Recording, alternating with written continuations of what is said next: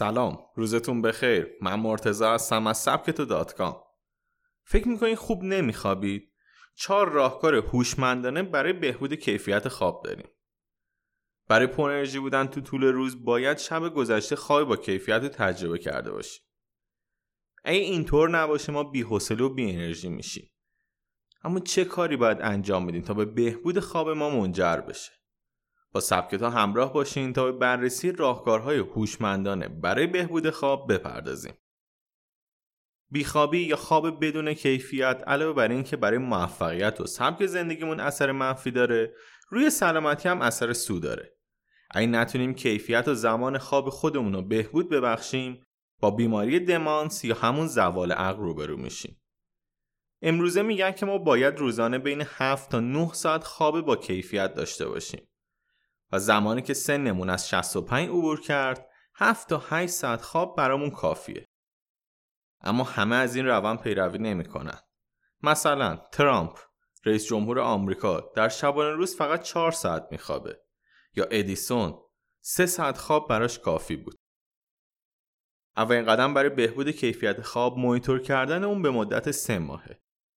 یه دفترچه بردارید و ساعت رفتن به رخت خواب و بیدار شدنتون رو بنویسید.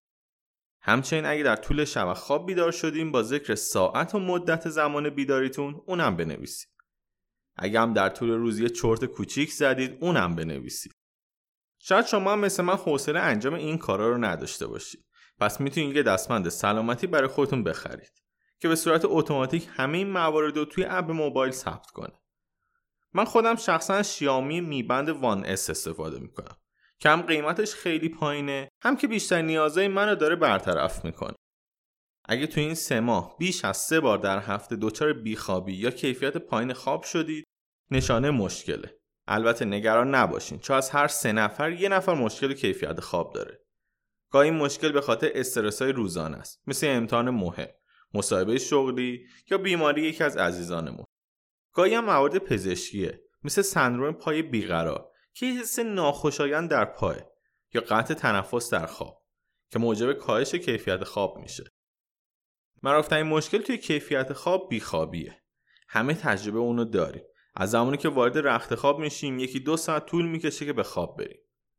همچنین یکی دیگر نشونهای معروف بیدار تو ساعت 3 و 4 صبح و بیخوابی بعد از اون.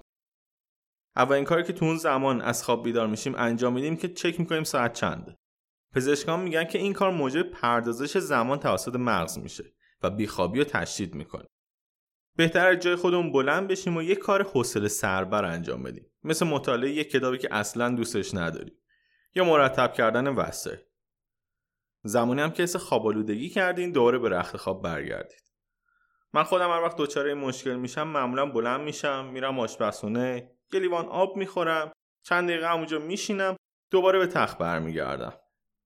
یادمون باید باشه به هیچ وقت سراغ موبایل و لپتاپ و تلویزیون و یا کار اساسی نریم. با این کار علم بیداری به مغز ارسال میشه و شرط بیخوابی بدتر میشه. تو گذشته که برق وجود نداشت خواب ما دو قسمت داشتش. با تاریکی میخوابیدیم و چند ساعت بعد بیدار می‌شدیم. معمولا حالا مردم اون زمان به عبادت و نماز میپرداختن این زمان یا مطالعه می‌کردن. بعد دوباره میخوابیدن تا با طول خورشید بیدار بشن. حتی خب الان دیگه واقعا نمیشه چنین زندگی کرد. بماند که فیزیولوژیستا میگن که این بهترین روشه. ولی تو این دنیای امروزی واقعا نمیشه این کارو کرد. پس بیاین توی ادامه چهار تا روشی که می‌تونه کیفیت خوابمون رو بهتر کنه بررسی کن. اولیش ساعت خواب مشخص باید داشته باشیم. سعی کنیم توی ساعت مشخص به رخت خواب بریم و توی زمان مشخص بیدار بشیم. این کار واقعا سخته قبول دارم. اما باید توی روزهای تعطیل هم این روند رو ادامه بدی. البته خب نمیشه همه شب ها این کار کرد. یه سری شب ها شاید مهمونی پیش بیاد یا توی همایشی هستیم یا هزار یک اتفاق دیگه. ولی حتما باید ساعت صبح اونو کنترل کنی و هیچ وقت زمانش تغییر نکنه. مورد دوم نور آبی دستگاه است که دشمن کیفیت خواب. حداقل یه ساعت قبل خواب باید وسایل الکترونیکی مثل موبایل و تبلت و تلویزیون از خودمون دور کنیم. نور آبی ساطع شده از صفحه اونا می‌تونه خواب ما رو به کلی به هم بریزه. چون تولید هورمون ملاتونین که موجب بهبود کیفیت خواب ما میشه رو کاهش میده. البته خیلی از دستگاه جدید کنترل نور آبی دارن که می‌تونید روی مثلا موبایلتون اونو فعال بکنید. ولی واقعیتش اینه که زیاد کاربردی نیستن و شاید بیشتر به سمت تبلیغاتی میرن. پس بهتره رو اونا حساب نکنید و یه ساعت قبل خواب کلا بیخیال این دستگاه بشیم 3. رو خورد و خوراکمون باید دقت کنیم. به خاطر این سبک زندگی که پیدا کردیم شام شده وعده غذایی خیلی مهم برای ما. چون مسلما شاید صبحونه که اصلا نخوریم ناهارم که چون توی شرکت هستیم درست حسابی نمی‌خوریم پس شام توی خونه هستیم و بهش اهمیت میدیم. اما یادمون باشه باید شام حداقل 3 4 ساعت قبل خواب باشه تا خوابمون رو به هم نریزه. ای طرفی کافئین هم باید از عصر حذف کنیم. 4 تا 6 ساعت قبل خواب باید دیگه کافئین مصرف نکنید. کافئین توی قهوه هست توی چای هست و نوشابه. و مورد آخر ورزشه.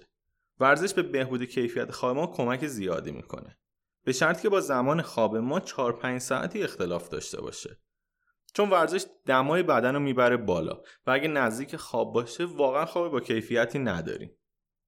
اما اگه می‌بینید که برنامه روزانهتون جوریه که نمی‌تونید توی روز ورزش کنید و حتما باید شب ورزش کنید برید سراغ ورزشی مثل یوگا. بعدش هم حتما یه دوش بگیرید. ممنون که به این پادکست منم گوش کردید. نظراتتون رو حتما برای ما بفرستین و کانال ما رو توی تلگرام دنبال کنید. ادساین سبک تو کام.